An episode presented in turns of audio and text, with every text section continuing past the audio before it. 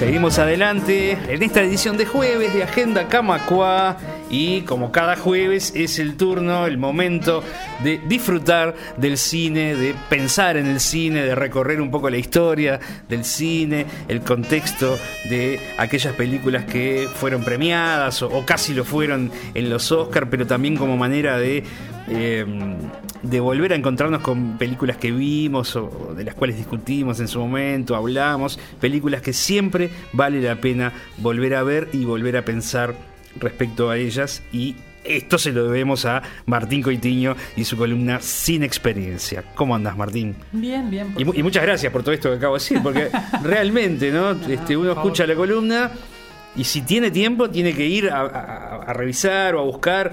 Y si tiene tiempo de ver las películas, o por lo menos leer algo de vuelta, ¿no? Ver, ver aunque sea fotos o ver este los trailers, ¿no? Pero como forma de, jugar con la memoria, es, un gran juego el que propones, ¿no? este, te agradezco a vos. Este, para mí también es, es, una es una experiencia, vamos a usar el nombre de la columna, este, muy positiva porque me permite volver a, visionar cosas que ya las había visto en algún momento, pero uno las ve de nuevo y, saca otras cosas y, te permite, o a mí me permite entrar en una discusión conmigo mismo acerca de, lo que vi, de, cómo lo interpreto ahora y, a veces ponerme a leer otras visiones y, generar una, una conversación, porque el cine está bueno cuando genera una conversación, eh, a veces a veces con uno mismo incluso, pero mejor si es con otros, sobre lo, que tiene de bueno o malo determinada película, sobre los valores positivos o no cinematográficos o extra cinematográficos de, determinada obra u, otra, eh, eh, a pensar un poco en el contexto del cine, en qué es lo que nos está queriendo decir la academia, la industria, los creadores, los autores particularmente, eh, a veces los autores que son no solamente los, directores, sino que a veces son los productores o los actores, y, entrar a pensar. Y el, guionista que adapta un, libro, este, qué es lo que deja adentro, qué es lo que deja fuera. Eh, todo ese tipo de, cosas que el cine, cuando uno lo, lo puede digerir un poco más, lo puede procesar un poco más, se disfruta, creo, de otra manera, desde otro lugar, que no le quita al, disfrute básico primario de decir, pongo una película y la disfruto. Le suma en todo caso, no le, le, suma, le, agrega mucho, porque si la película está bien contada, te va a atrapar igual. Claro, no importa lo, que, lo que me digan en la radio. Claro, digo. claro, entonces, después de que la viste y te atrapó y la disfrutaste y no te soltó, volvés a, pensar, por supuesto. bueno, esto es lo que, logra tu, lo que logra tu columna, Martín, cada semana. ¿eh? Así que este, por ese lado el objetivo está bien cumplido. El año pasado habíamos tenido el año de Forrest Gump, por decirlo así, en las películas que se premiaron en, en la entrega del 95, de 1995, así que este año vamos a hablar de películas que se estrenaron ese año, 1995, y que fueron premiadas en los Oscars de la entrega del 96. Sí, esta vez fue en marzo, fue bastante más tarde. Y es una, una entrega también, como el año pasado, con películas bastante interesantes. También con mucha discusión acerca de eh, la que ganó mejor película.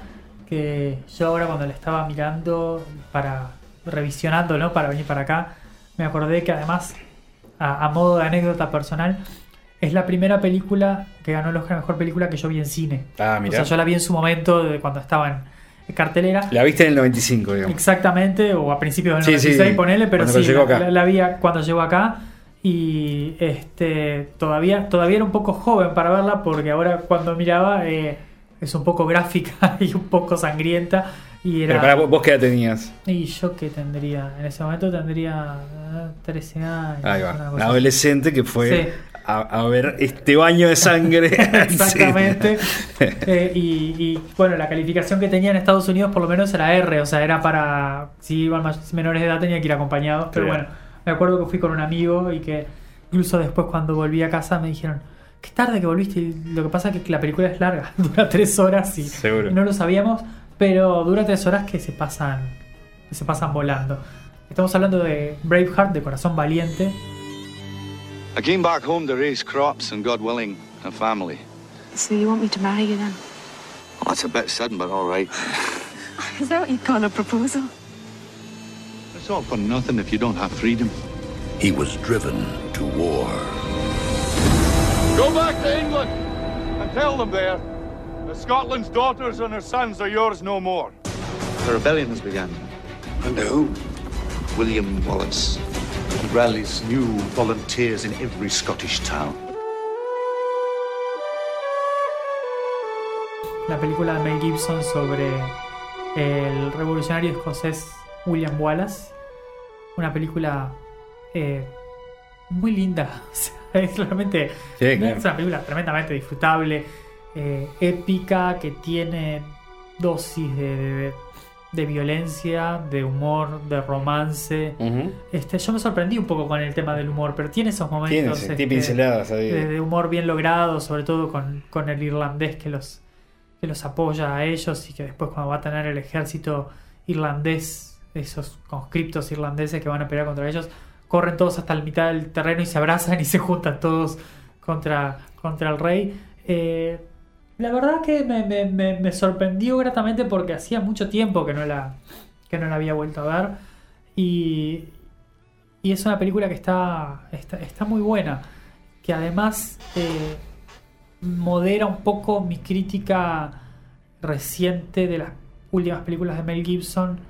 Eh, por ejemplo, bueno, para mí La Pasión de Cristo, que para mí como película es insostenible, porque es una película sobre tortura, en la que lo que hacen es torturar a un tipo durante dos horas y pico y nada más. No tiene otro objetivo. Y la que estuvo en los Oscars de este año, que es este Hacksaw Ridge, ahora no me acuerdo cómo se llamaba, creo que se llamaba Hasta el último hombre, Ujú. una cosa así, en la que me parece que, que Mel centra demasiado su atención sobre eh, lo- los actos de violencia. Entonces, a veces le gusta tanto filmar la violencia que uno parece como que la está disfrutando y entra en esa, en esa zona dudosa en la que eh, empezás a, cuestionar si te está diciendo que eso está bien o está mal. O es morbo puro. O es morbo puro, entonces, no, no hay, eh, no hay tanto una historia interesante, sino. Acá, acá eh, tiene momentos sangrientos, tiene momentos de ruedan cabezas y que lo que sea, pero me parece que está un poco más controlado y además está en servicio de la historia que está contando. Que es una gran historia. Es una gran historia. Historia épica, ¿no? Sí, Eh, sin duda, que además es absoluta y completamente falsa. Este, ya vamos a entrar un poco en eso. Pero que como está contada está, está buena. Entonces, cuando uno cuen- cuando uno muestra escenas de acción, cuando uno eh, muestra violencia y cabezas rodando y lo que sea, uno lo tiene que hacer en servicio de la historia. Entonces, si uno lo hace en servicio de la historia y, y- y sirven a aumentar, a potenciar lo que uno está contando, a darle eh, más fuerza, más potencia para que el espectador sienta más lo, lo que está viendo, suma. El tema es cuando eh, uno pierde el norte ese y en realidad ya no está contando nada, sino que simplemente está mostrando. Y mostrar por mostrar no es lo mismo que contar. ¿no? Tal Eh, cual. Hay una, una cuestión narrativa que, que creo que, es importante y que Corazón Valiente la, la tiene. ¿no? Y en las escenas de, de batalla también Mel Gibson cuida la geografía para que nosotros entendamos dónde están las cosas, quién viene de qué lado, de, quién viene de cuál otro. Eh, entonces eso permite que, que el espectador siga la, la- trama sin problemas, siga y después obviamente que lo- los momentos personales de los personajes están todos bien contados, están todos bien encuadrados. No, no creo que, que sea particularmente una dirección, más allá de que haya ganado el Oscar, que en, en- en los, en los momentos quietos sea más notable que otras, pero eh, funciona bien a la historia, que como te digo, está bien contada y es sólida y entretiene y atrapa desde principio a fin. Tiene, tiene algunas cuestiones, eh, digamos, moralmente cuestionables, porque por ejemplo, el hijo del rey es presentado como, digamos, no abiertamente, pero casi que explícitamente eh, gay y, y con, y con una debilidad intrínseca que es bastante Bastante estereotipado, sí, digamos. bastante eh, estereotipada este, y, y desagradable, probablemente Sí. más vista hoy Sí, que en su claro, momento, claro, ¿no? claro. Que hoy con la, con la perspectiva de- del tiempo y la y, y- y la comprensión de, de género y de, ¿no? Y Tal de cual. actitudes que uno tiene hoy, capaz que en ese momento era un poco más eh, se dejaba pasar de otra Digamos que no, no hace falta ser gay para ser irresoluto, por decirlo así. Exactamente, este, exactamente, y cobarde. y- o cobarde o cualquier sí, otra cosa. claro. Sí, totalmente. Este, entonces tiene un poco eso y, y bueno, y después tiene todo el, el otro problema de que eh, de que es absolutamente falsa la historia que cuenta, ¿no? O sea, William Wallace existió, el rey ponele que existió y hubo una revolución de, de- de los escoceses. Y hasta ahí llega. El resto es re- recreación. El, resto este, es absolutamente recreación. Y yo hace unos meses estaba. Estuve paseando por, por Edimburgo, que, que nos hicieron un, un tour de esos este, a pie, guiados, Mm, este, con un muchacho este, que era además escocés y, y- y nos contaba la- las historias. Y por supuesto que no me acuerdo ni cerca de los detalles, pero cuando repasábamos la, la- la historia de Escocia y él no, cada tanto caían en William Wallace y en la Ujú. revolución y este, nos contaba básicamente todo lo que estaba mal con la película y era todo lo que estaba Claro, todo claro. lo que estaba en la película estaba mal Eh, y yo qué sé y tiene y tiene esas cosas que son que son graciosas porque por ejemplo al comienzo de la película mueren el, el padre y el hermano y él este va, va al entierro y está una niña que le acerca una flor que él después la, la reencuentra años Sí. después y es, es su amor ¿no? con, quien, con quien se casa y en la en- cuando son niños tienen dos tres años Ah, de claro. diferencia Claro. y cuando vuelven él, él, él es Mel Gibson de casi 40 y ella ella tiene sigue 22 siendo años una ¿me gurisa, claro. Este, entonces son esas cosas que Y bueno, son licencias Licencia- cinematográficas. Sí, sin duda, porque además vos lo ves y, y, y dicen el joven Wallace, y vos lo ves y decís. Y ya es un muchacho. Ok, yo ya diría que muchacho ya no es un grande, muchacho. claro. Ya es un Sí. señor grande. Este, Pero bueno, eh, yo qué sé, o sea, más allá de eso, eh, eh, tiene, tiene tema, el, el romance ese que está eh, con, la, con la reina, va, o la princesa que va a ser reina, que, que es absolutamente inventado porque además cuando la, cuando la batalla en la que ella se acerca para, después para hablar con él, ella tenía tipo dos años en la vida real, o sea, Claro, es- es imposible. todo.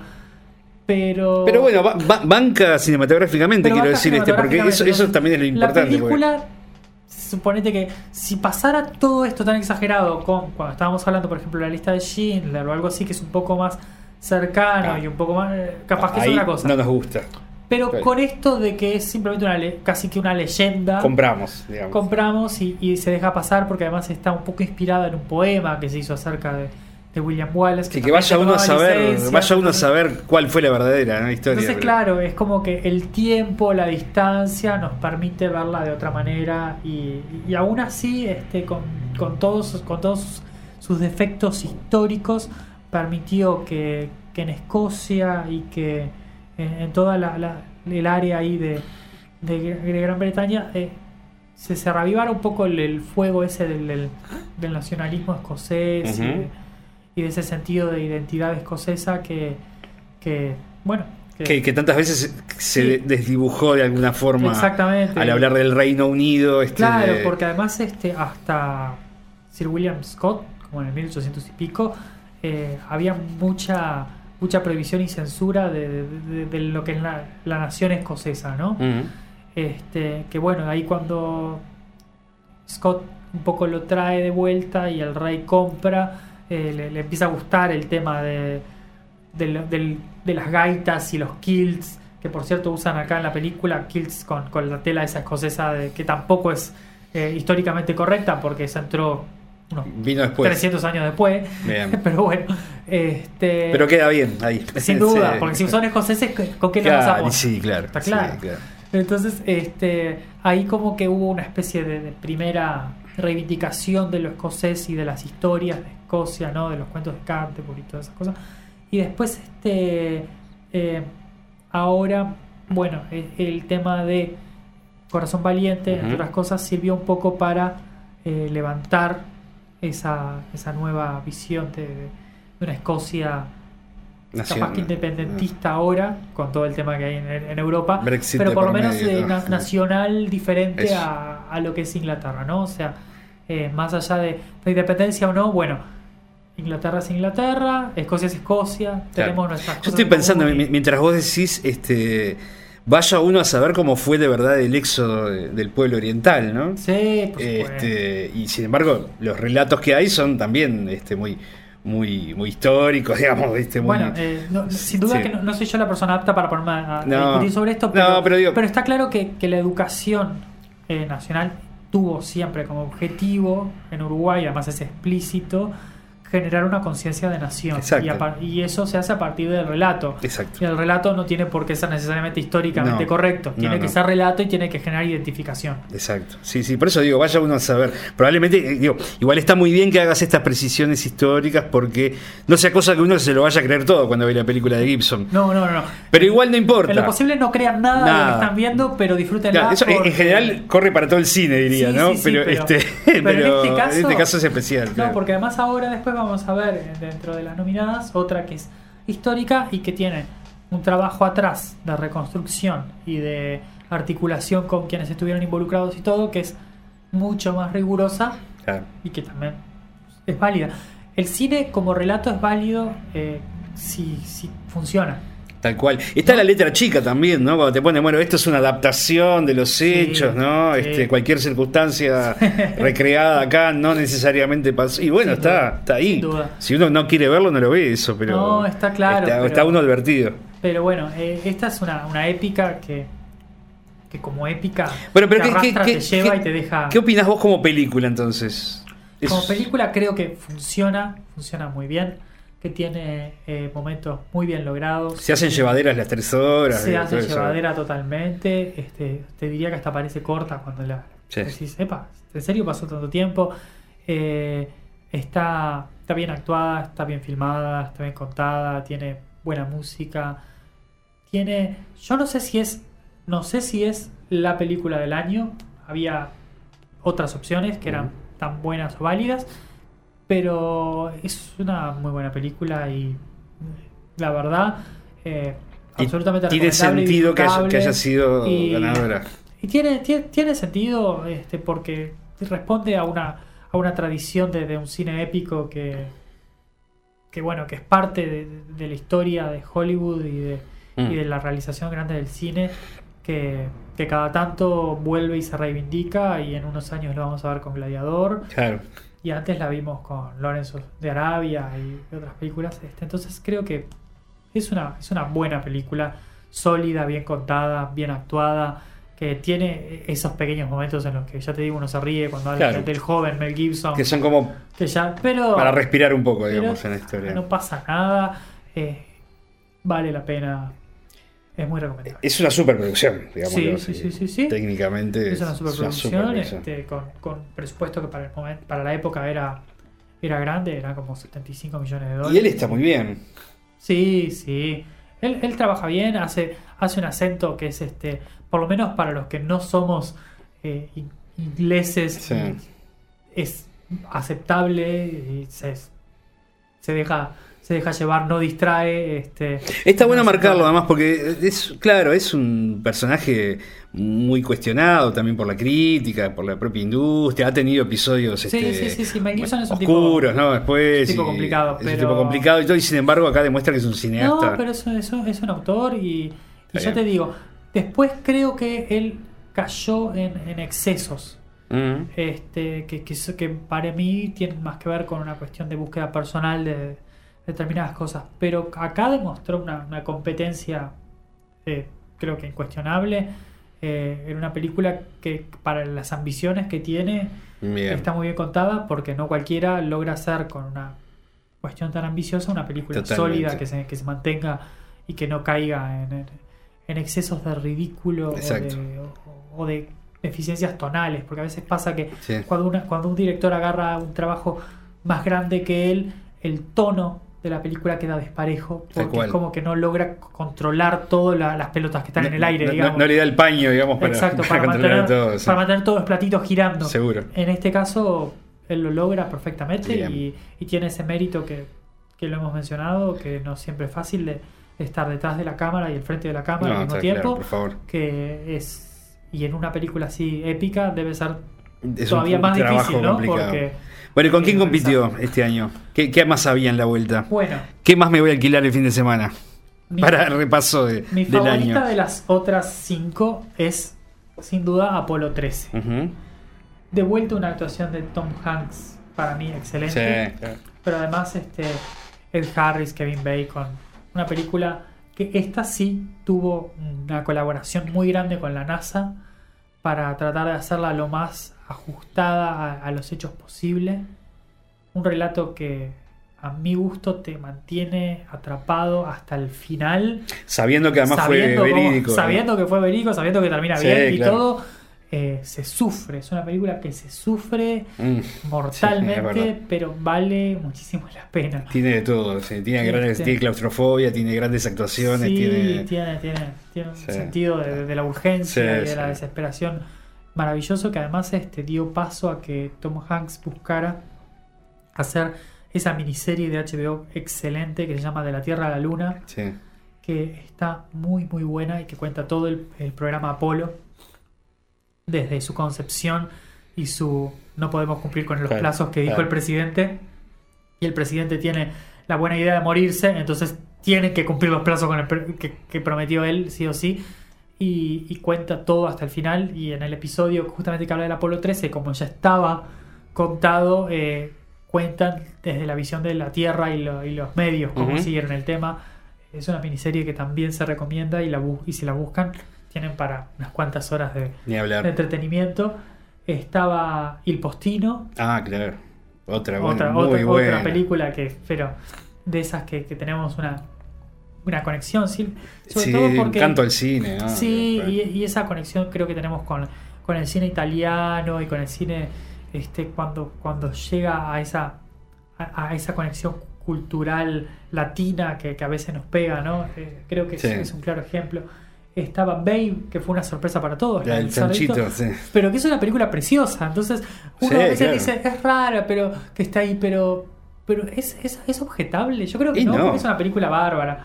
Este, entonces, bárbaro. Y bueno, Insensatez y Sentimientos, que es de- dirigida por Ang Lee, Sí. eh, que creo que, si no me equivoco, había estado el año anterior con, con, la, con una de las películas en idioma extranjero.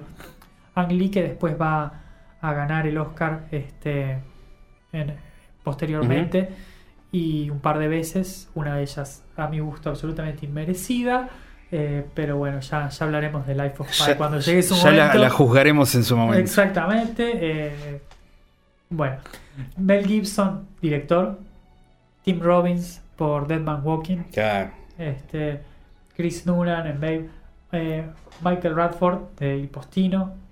Y este, el director de Things de Living Las Vegas. Adiós a Las Vegas. Sí, sí. Que nos va a llevar al mejor actor, Nicolas Cage. Nicolas Cage, gran, en Living Las Vegas. gran valor. Nicolas Cage que es un actor raro, ¿no? Eh, Es un actor que a veces sobreactúa muchísimo. Sí. A veces. Estás hablando con un eh, fan de Nicolas Cage, o sea que, que Claro, no pero- me importa lo que digas. No, no, pero. No, pero mentira, mentira. Pero es, eh, eh, se come la pantalla. Entonces, Ah, sí, A claro. veces para bien, a veces para mal, no sabes, pero. Pero, Pero el tipo ejemplo, deja todo, ¿eh? Sí, y hay una película, y para. Yo creo que vos tenés que estar de acuerdo.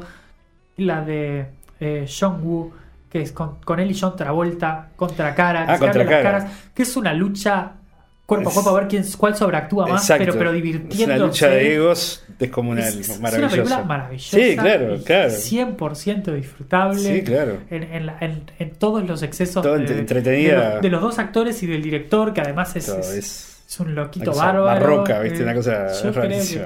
que, este, bueno, pero acá, pero acá con Living Las Vegas ya era un está muy papel de, bien. de un alcohólico que- luchando con eso, pero luchando, pero hasta ahí nomás. Y, eh, es, es muy buena actuación. Eh, Anthony Hopkins por Nixon, la, la de Oliver Sí, Stone. sí. Bien, Sean Penn en Dead Man Walking. Mm. Eh, estaba Richard Dreyfuss y estaba Massimo Troisi por Impostino, este, que era póstuma la nominación, porque lo había muerto. Ah, sí. Eh, Susan Sarandon, Dead Man Walking, que Otra la vez. que gana. Sarandon. Exactamente. Que está este, una década de oro. que de- ya la hemos visto, sí, sin duda, Sí. y acá gana por eh, una película con el, el director que era el marido, ¿no? Tim Robbins era el Sí, marido. exacto. Este, Sharon Stone en Casino, en la de, Sí, la de Scorsese, una actuación muy buena. Sí, sí. Qué buenas películas también eh, este año. Ni que hablar. Qué bueno. Casino, por favor. Sí. Y acá vamos a ver eh, a una señora que la vamos a ver algunas veces más. eh, no me acuerdo bien cómo se llama, como Meryl Streep creo que es, Sí. este, por los puentes de Madison. Suena, me suena. Sí, ¿no? Alguna vez Sí, lo debes haber escuchado. sí. Por los puentes de Madison, Elizabeth Shue de Living Las Vegas y Emma Thompson en Sensatez y Sentimiento. Otra grande también. Que Emma Thompson no gana el Oscar por Sensatez y Sentimiento, pero sí gana el Oscar por Sensatez y Sentimiento.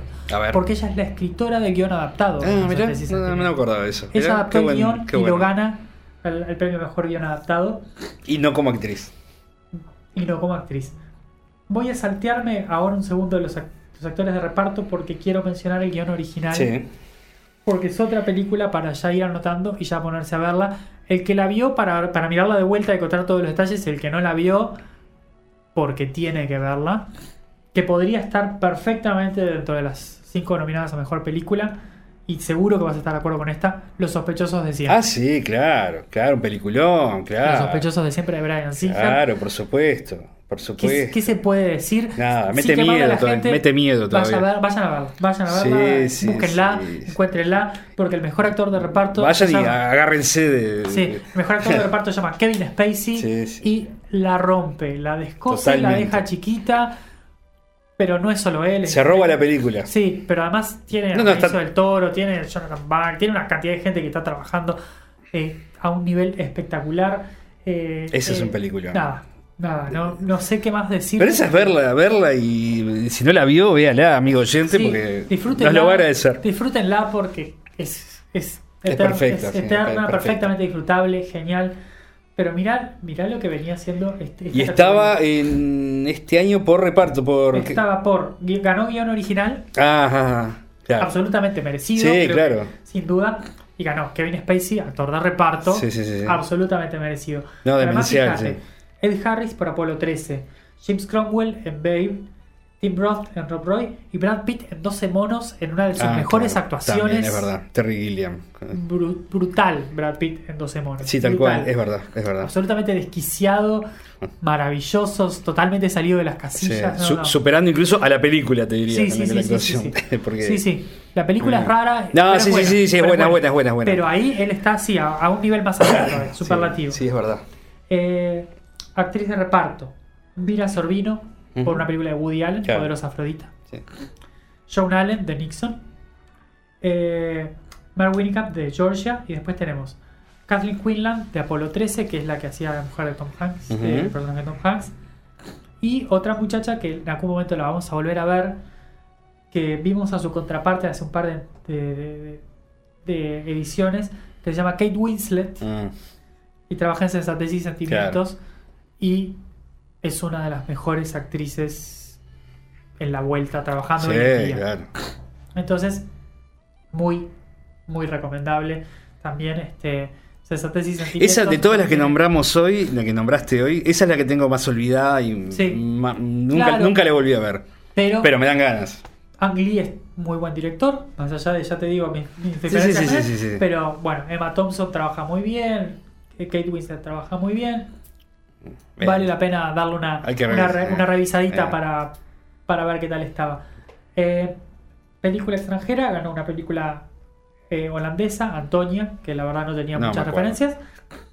En canción, canción tenemos la que ganó, que es Colores en el Viento de Pocahontas, que Sí. Disney venía metiendo Venía con, cuantas. con una seguidilla de 3-4 años.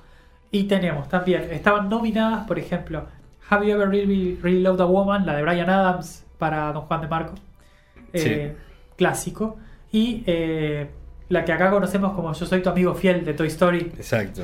Ah, también, tal, otro golazo, sí. sí, este, brutal. Y de hecho, Toy Story estuvo nominada a Mejor Guión Original, este, con unos cuantos escritores en la vuelta, el, el cine animación en general tiene muchos escritores. Sí. Es la primera película totalmente animada por computadora. Eh, es un antes y un después en la, en, en la industria de la animación. Eh, un guion muy bueno. Y es del 95, mirá. del 95, Mirá. en el que, por ejemplo, participó también Joss Whedon. Hoy en día, el enorme Joss Whedon. Pero trabajaron John, Lasseter, que es obviamente el jefe de Sí, Pixar. sí, sí. este, y bueno, y, la, y Pete Doctor y toda esa gente de, de- de la vieja escuela de Pixar, que son todavía el, el- el- el brain trust que le dicen ellos, el, el cerebro que de historia de Pixar que, que coordinan las películas de Pixar y ahora también un poco de Disney cuando porque se unieron la, la animación de Disney y la de Pixar. ¿no? Pero que venían de antes del, del 100% animado, quiero decir. Claro, gente sí, que sí. trabajando con los viejos métodos y que, y que, Sí. y que da el salto tecnológico ese que cambió cambió el cine, por cierto, ¿no? Ni hablar. Y este, bueno, nunca, habitualmente no menciono el corto animado, los cortos esos porque en general no les damos tanta pelota, pero A ver. el corto animado este año ganó eh, Wallace y Gromit, Ah, sí. que es una serie de cortos animados Sí, sí, sí, maravilloso. Búsquenla porque Que acá los daban antes. este, o sea, era, este era a close shave o una, una rasurada a corta, digamos. Este es, es genial. Es. Wallace y Gromit son geniales. Hay una película animada de ellos, este, The. Curse of the Were Rabbit. Eh, hay que buscarlos. son muy muy buenos, son muy disfrutables. Eh, los estudios Artman hacen un trabajo maravilloso de expresividad con los personajes. Eh, vale, vale la pena. Y bueno, y cuando le estaba leyendo sobre, sobre la, la- la his- la historicidad de, del Corazón Valiente, no me acuerdo quién fue que dijo, eh, había un crítico que dijo, si a, si a, si a Corazón Valiente le hubieran agregado un perro de plasticina, sería William Wallace and Gromit Ah, claro, y sería claro, igualmente claro. fiel a la historia real. o sea, está bueno, está bueno. Pero bueno, y la última mención es que durante unos años, a partir de esta entrega, y en parte probablemente en reacción a que Disney venía llevándose los premios a la música todos los años, se separaron por unos años la, la- música original en drama y Ah. en musical o comedia. Una decisión absolutamente ridícula, pero bueno, fue así. Entonces, en música drama ganó Il Postino y en música de musical o comedia ganó Pocahontas. Bien. Este, No para mantener esa tradición de, de Disney. Sí, se hizo creo que por cuatro entregas, pero se vio que en realidad no, no tenía mucho sentido. Bueno, entonces para, para ver este fin de semana, eh, eh, Corazón Valiente. Este, Corazón Valiente, Apolo 13, Oh, claro. Y Sentimiento, Babe. eh, Babe, eh, los sospechosos de siempre. Pa, no, con eso ya estamos. Sí, no, Postino, por Dios. Adiós a Las Vegas. No, claro, qué paliza. No me da el fin de semana. No, creo, da, que, no da, no da. creo que no da. Pero bueno, eh, hay, que, hay que tratar de ir buscando y aprovechar y, y mirar. Eh, lo bueno es que esta columna va a quedar colgada, o sea que el que entre en cualquier momento puede revisar y decir para cuáles otras habían mencionado y, Claro. y empezar a buscar. eh, hay mucho tiempo para ver. Eh, hay libros que dicen mil, una películas que hay que ver antes de morir y hay demasiadas películas y poco y poca Es vida verdad, verdad. Y, la- y uno tiene que hacer otras cosas, pero bueno. Hay que ir eligiendo y. hay que ir eligiendo, hay que ir buscando porque revisar el cine nos permite conocerlo de otra manera, nos permite entrar de otra manera, interpretar, comparar. Eh, cuanto más uno ve, más uno entiende, aún sin necesariamente ponerse Totalmente. Y a uno Sí, mismo también, sí, porque la, la vimos hace 22, a- 21, 22 años estas películas y uno tampoco era el mismo. No. Vos tenías este, Sí. cierta edad y ahora tenés las volvés a ver, la película es la misma, pero uno, uno no. No, sin duda. Entonces Y- por eso está buena esta columna también. Este, este, Entonces creo que es una, una excelente oportunidad para, para reencontrarse con el cine y, y encontrar cosas nuevas en, en cine que no es nuevo, pero que tiene muchísimo por ofrecer. Tal cual. Gran columna de Sin Experiencia con Martín Coitiño, como cada jueves. Muchas gracias, Martín. A vos. Eh, te debemos esto, eh, este favor que nos haces de, de traernos el, el contexto y el recuerdo. Y te vamos a hacer caso. Vamos a ver el fin de semana todos los que podamos. Y hablamos la semana que viene. Nos vemos pronto. We win, we'll have what none of us have ever had before a country of our own. Mel Gibson. Braveheart.